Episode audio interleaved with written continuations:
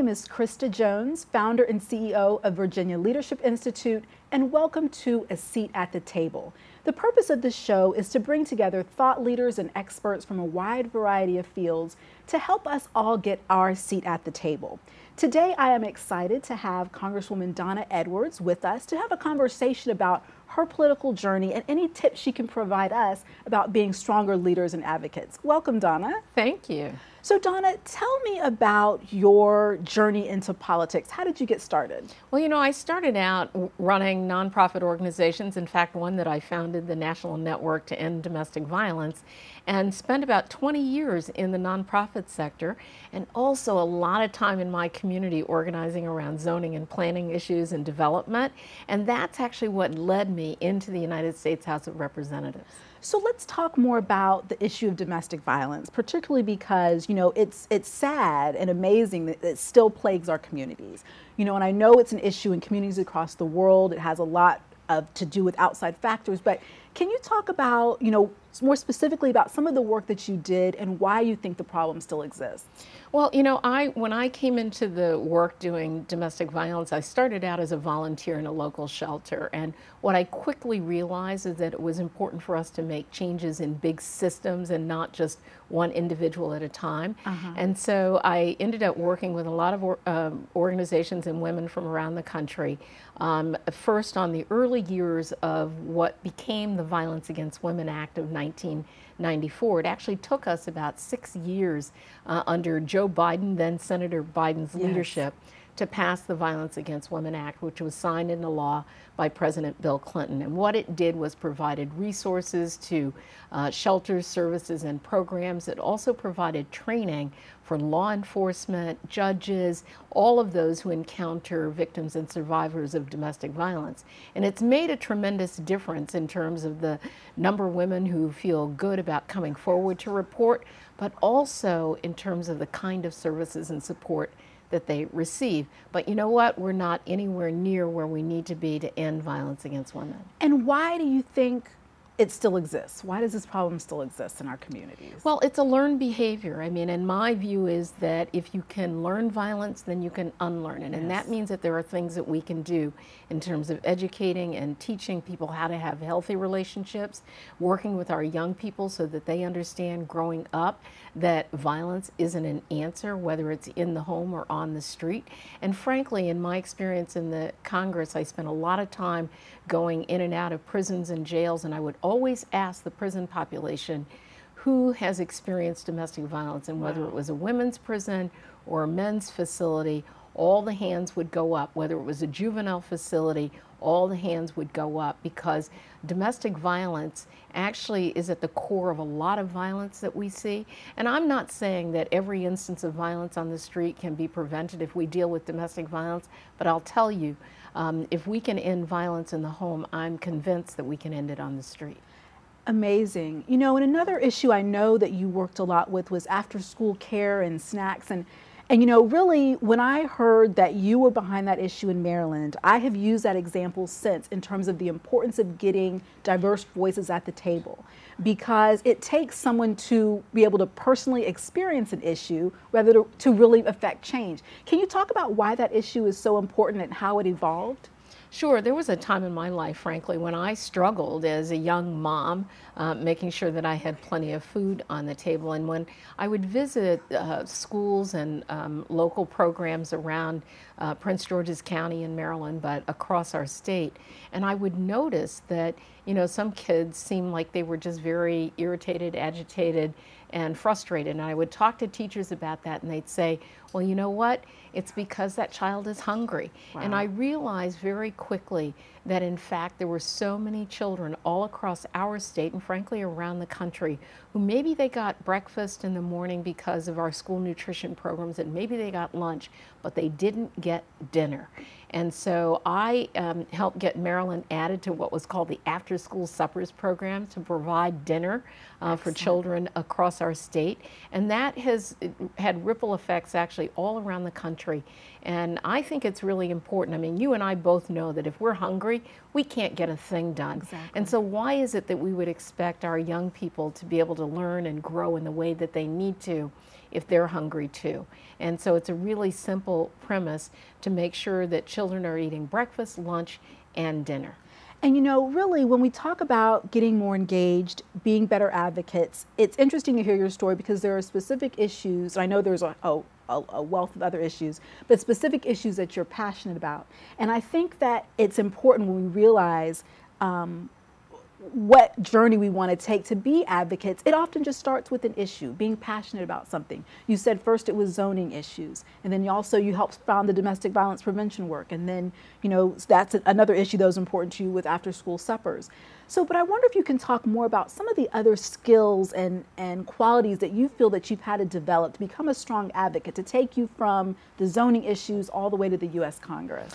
And so I'm a lawyer by training, mm-hmm. and I think that that's actually been very helpful to me in terms of my development, both in the nonprofit sector as an advocate, but also was very helpful to me in the United States House, um, where I could come in right away, study an issue, and then get right to working on that. Now, I'm not saying that all leaders need to be lawyers, um, but every once in a while, those legal skills really come into into play. They certainly did when I was working, for example, um, to uh, deal with the case of Citizens United, yes. uh, the campaign finance case that the Supreme Court decided. Well, it helped that I had worked on campaign finance reform issues. I understood the law, the statute, the Constitution, and could put that into application. But it's also been true on a range of other issues. I know in my community when I was working on those zoning and planning issues, trust me, my legal skills really came forward and helped us actually to do better as community advocates in terms of reaching out to our elected officials and trying to make change at a local level. I've found those same skills to be very helpful in terms of the work that I've done nationally. So I, have heard you say this before, but I really want you to tell the viewers today. You know, so you said at one time that people tried to get you to run for city council or school board. Why did you decide to run for Congress and not a, a local office first? Well, so I think it's really important to do your passion. And at the time, I didn't want to run for school board. I didn't want to run for the county council. I thought there were, uh, were other people who were there and who were, you know, doing a good job. And I wanted to run for Congress. And so I decided that I was going to run for Congress and no one was going to stop me. Now, I'll be truthful with you. My first run for the United States House, I actually lost that election.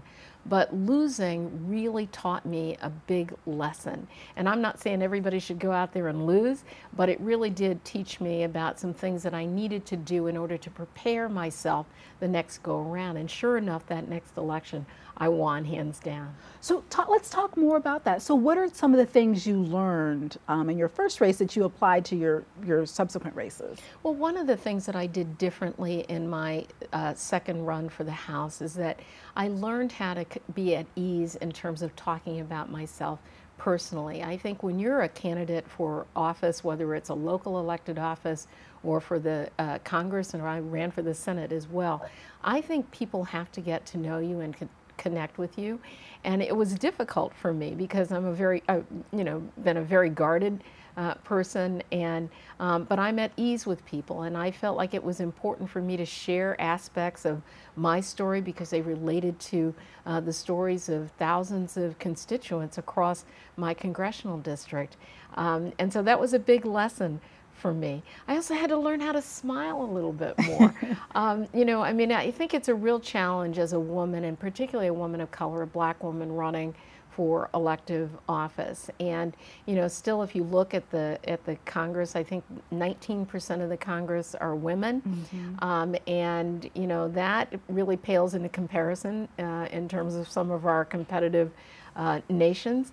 Um, but I think it's really important for women to develop and acquire the skills that it takes to run for elective office and then to make the decision to do that. And the more women that we have in the pipeline at every single level, the more women we will have an opportunity to move to much higher offices.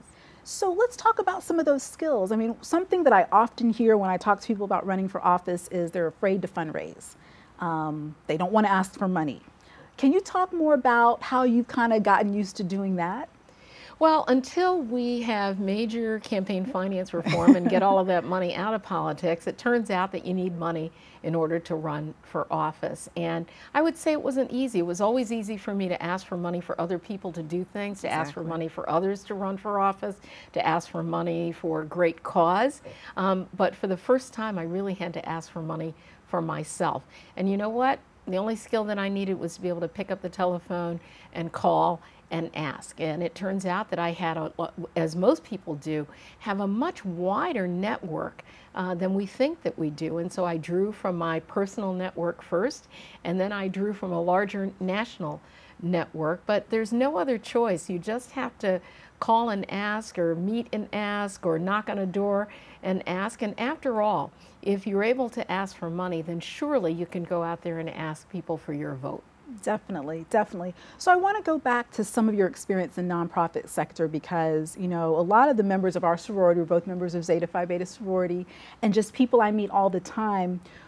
We have trouble, um, you know, getting mobilizing people, getting them to, uh, you know, mobilize around a certain cause. You know, I call it, you know, influence. Um, a lot of us have trouble with that. Is there anything you've learned along the way, just getting people to do what you want them to do around a certain cause? Well, I think part of it is convincing people that your cause is their cause. Yes. I mean, and that's called organizing. Um, the importance of elevating an issue that is of common concern and then drawing people to that, drawing people to what they naturally want to do, calling attention uh, to an issue. I mean, sometimes the reason that people don't mobilize and organize is because they're not even aware. And so part of the work that you have to do in order to organize around an issue is actually to bring it to people's attention, do some education around that, identify solutions. People want solutions uh, yes. uh, to problems and concerns. They don't want you to just lay out the problem. They want you to have a solution. And mm. I think that when you marry those skills, then you're able to convince people, whether it's on an issue or convince them to vote for you for office. Definitely, definitely great advice. So, can you talk just more about why it's important to have diversity around the table, whether it's women, whether it's African Americans? Can you talk more about diversity in, in, elected office? Well, I think first of all, if you are not at the table, it means you're on the menu, mm -hmm. and somebody else is deciding your fate. Mm -hmm. And so the importance of diversity is that it brings things to the table that might not be there otherwise, or from a perspective that I didn't live or you didn't live. And, you know, one of my great mentors was Shirley Chisholm. And I love the title of the show because she said, if there's not a seat at the table, bring a folding chair. Exactly. And so I've taken many a folding chair uh, to the meetings I've had to attend, uh, attend metaphorically speaking. Um, but I, I, think that those voices around the table make all the difference. And, you know, unfortunately, if you look at the Congress, for example, uh, to have only 19 percent uh, women in the in the Congress is really woeful when we make up better than 50% exactly. of the electorate. And so our voices need to be there. We might decide things differently, we might approach things uh, differently, uh, we might unite people in a different kind of way. And I think, especially for women of color and especially uh, for black women, look, I'm a Democrat. And in the Democratic Party, the base of our party are black women. Mm. And yet our voices are not as represented, uh, represented as they ought to be um, uh, in the Democratic Party. And so I'm all about elevating the voices and experiences of women, of young women, of women who work, of women who are professionals, of women who um, make up the middle class, of poor women whose voices need to be around the table. And I, if I remember correctly, you were involved with the We Matter, Women Matter campaign. I think doing some work in your in your last years in Congress. Can you talk more about that? I mean, what were some of the actual strategies um, that we did on the ground just to get women more engaged um, in the party and in our communities? You know, Krista, I'm glad that you mentioned that because um, I did, I led the effort, um, our When Women Succeed, America Succeeds yes. uh, agenda, and it really was about core issues of economic concerns of women. what it is that we are paying women and families for the cost of childcare, which now is rivaling the cost of college for families who can Ill afford it. Uh, the, the gender pay, pay gap, the fact that you know women are paid you know just really three quarters basically um, of what a man is paid doing the same thing. And for black women, those numbers are even more extraordinary. They're about 64 cents on the dollar.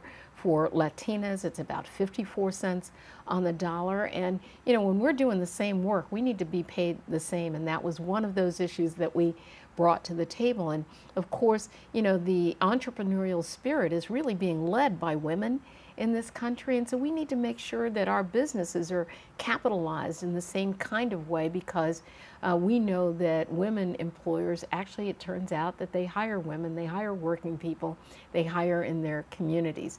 And so these were issues that you know, we tried to elevate and continue to elevate across the country um, concerns of women, but concerns of families. And the reality is that when a woman is paid uh, less than a man for doing the same kind of job, her family loses out. Um, if she's married, uh, her spouse loses out because she's not bringing in what she ought to um, in order to clear up that, that pay gap. So you brought up a, a, a good point a few um, minutes ago about the importance of you know African American women to the party. Um, can you talk more about for some of those people? You know, I've had guests on the show who um, frankly felt that African Americans were being taken advantage of by the party, didn't feel welcome in either party. Can you talk more about how we as African Americans can really show um, the Democratic Party leadership our importance and why we need to be taken seriously and they need to listen to our voices? Well, so if you look back on the 2016 election, 94% of African American women voted for Hillary Clinton. Um, she won less than a majority of white women voters. So mm-hmm. I think mm-hmm. there's still a lot of work uh, to be done, but what that demonstrates is that um, black women do really make up the base of the Democratic Party. And it's time for our voices and concerns to be elevated and for more black women to be in positions of leadership, both in our party at every single state level, um, but also um, in uh, you know, our governor's mansions and the House of Representatives and the United States Senate. And one of the reasons that I ran for the United States Senate is because I do believe in this idea of diversity and bringing voice, uh, diverse uh, voices to the table. And the fact is, if you look at the Senate today, Kamala Harris from California is the only um, black woman who's in the Senate. And before that, it was Carol Moseley Braun, and that was a really long time ago. Yeah. And so, you know, I mean, some people say, oh, we got Kamala, so therefore the job is done. Well, I don't think so. We need more than one seat at the table. Definitely, definitely. Um, so, can you? What advice would you have to someone who was interested in running for office? What's the well, what's the, what advice would you give? So I'll share this with you. When I decided to run for the House, I actually went around to a whole bunch of other people to try to get them to run first. and it wasn't until the last minute when I couldn't find anybody that I decided to run. What I would say to women is don't wait until you're asked seven times. Men don't do that. Look in the mirror and see a member of the Board of Education or the county council or as county executive or governor or House or Senate and just do it. I mean, there's no harm in trying. And, you know, you're only going to win if you get in the game. You're not going to win by sitting on the sidelines, and we need every single voice at the table.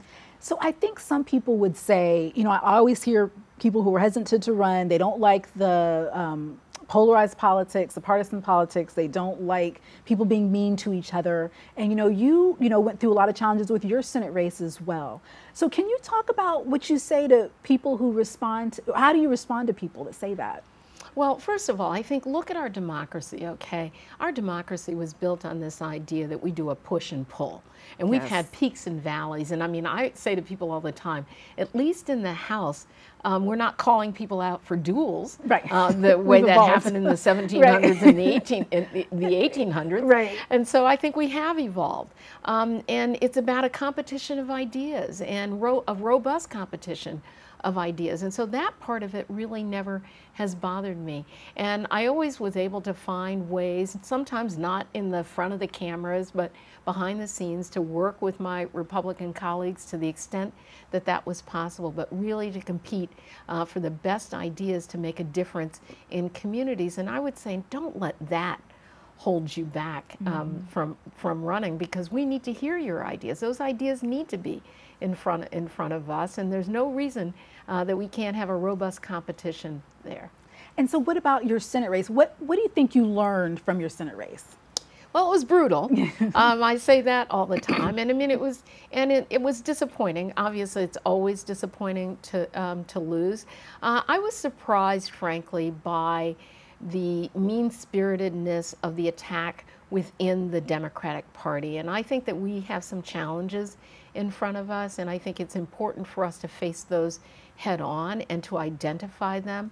Um, I do still think that even within the Democratic Party, certainly within the uh, country, we learned this through Hillary Clinton's um, uh, race in 2016 for the for the presidency, that we haven't conquered racism and mm. sexism. Mm. Um, we haven't conquered those things at all, and it's really important for us to put that out on the table and to look at ways that we can take on those challenges. And that's why I want more women in the pipeline at every single level. And from my personal perspective, I may have been beaten up in that Senate race a little bit, but you know what? I'm not done. Right. And I think people are watching are going to say, okay, so what's next for Donna? I mean, you we've seen you on national television. We know you are an activist and a leader in your community. Where do you see yourself, you know, 20 years down the road? Well, 20 years down the road, yeah, I'm not quite sure I'm looking right okay, there. Okay, okay. Um, but I will, I will say this. I mean, I think that there's still a lot to accomplish um, in the political sphere mm-hmm. um, in terms of policy that would make a difference for people in my community and across the country. And I'm looking forward to trying to take on some of those challenges. And I haven't totally decided where I'm going to land mm-hmm. yet but I know that it's going to be some place where I feel like I can make a difference. Uh, the things that I'm motivated by, I'm motivated uh, by making sure that our young people get the best education that they can so that they can take on the challenges of the 21st century. I'm motivated uh, by making sure that we can have more women in elective office. I'm motivated um, by trying to create the kinds of economic opportunities that don't just go to the top, but, but go all the way down the income ladder. And so those things uh, really get my juices going, and I'm going to find some place that I land where I can focus on those issues to make a difference uh, for uh, for people. Because after all, what else is there to do? Right. So you mentioned youth, and you know we talk a lot about how millennials think, act. We've dissected them completely what and a lot of times i hear that they're not as engaged as we want them to be do you have any advice for our communities in terms of trying to get millennials generation z etc engaged in politics and civic life period well, as the mother of a millennial, okay, I've had some insight into okay, that. Okay, that's uh, great. Uh, one is how, how, how we reach them. I mean, um, my son, for example, I don't even know the last time that he picked up a newspaper, but he certainly pays attention to the news. He just gets it on his device. Right. And so we have to figure out ways in which we can engage them. We've seen through some of these movements going on across the country, you know, whether it's Black Lives Matter or some or the uh, movement for climate change young people are very engaged in those things. Those are, are issues that drive them, that make people, uh, make them passionate. And I think it's up to us to encourage that. I want to see more millennials running for office. I've had the privilege of supporting a couple of millennials out in Prince George's County to run uh, for the school board, and they've won. And so I think that they have a lot to offer, a lot to learn, and we have a lot to learn from them. And you bring up a great point because I feel like when Black Lives Matter first got started, they got some pushback from some of the older black established politicians with the methods, with the way they've decided to try to make change in our communities. Do you have any thoughts about that? Just about, you know, a lot of people talk about your elder, you know, Jesse Jackson, Al Sharpton, and how their methods may not be um, right for every issue. Can you talk about the difference in those movements and where you maybe see the black community moving forward on that on the Black Lives Matter issue? Well, you know, when some of the leaders that you identified were young people, and they were young, um, including Martin Luther King Jr., who yes. was young at the time as well, they were criticized uh, mm-hmm. for their strategies and tactics. And mm-hmm. so um, this generation has a different set of strategies and tactics. I actually so admire them because uh, they are working so passionately on issues of concerns to their peers uh, around the country. And it's a new movement with new energy. Yes. And I want to figure out a way to embrace it.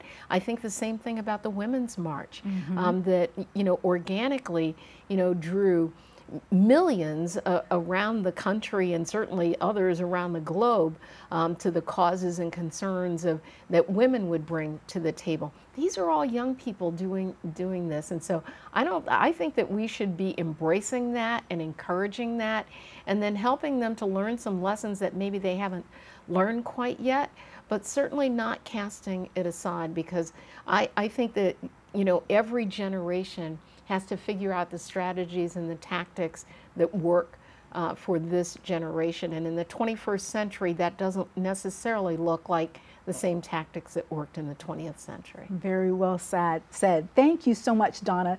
It has been my pleasure to have this conversation with Congresswoman Donna Edwards today. You know, she started off as an activist. She said she was concerned with issues, you know, zoning issues in her local community. She went on to found um, a major domestic violence organization, was involved with legislation around that. And I think that rise into Congress and just into being in elected office is really a path that a lot of women, a lot of African Americans should consider taking. If there's an issue that you're passionate about, if there's something you want to share with the world, if you want to share your voice, follow that path into elected office or civic leadership. And that's really what this show is all about. We bring in guests every month to talk about how we can get that seat at the table. And like Donna said, and like Shirley Chisholm, her mentor, said, if there is no seat for you, bring a folding chair. If you are not uh, at the table, you are on the menu. So thank you so much for listening to this episode of A Seat at the Table.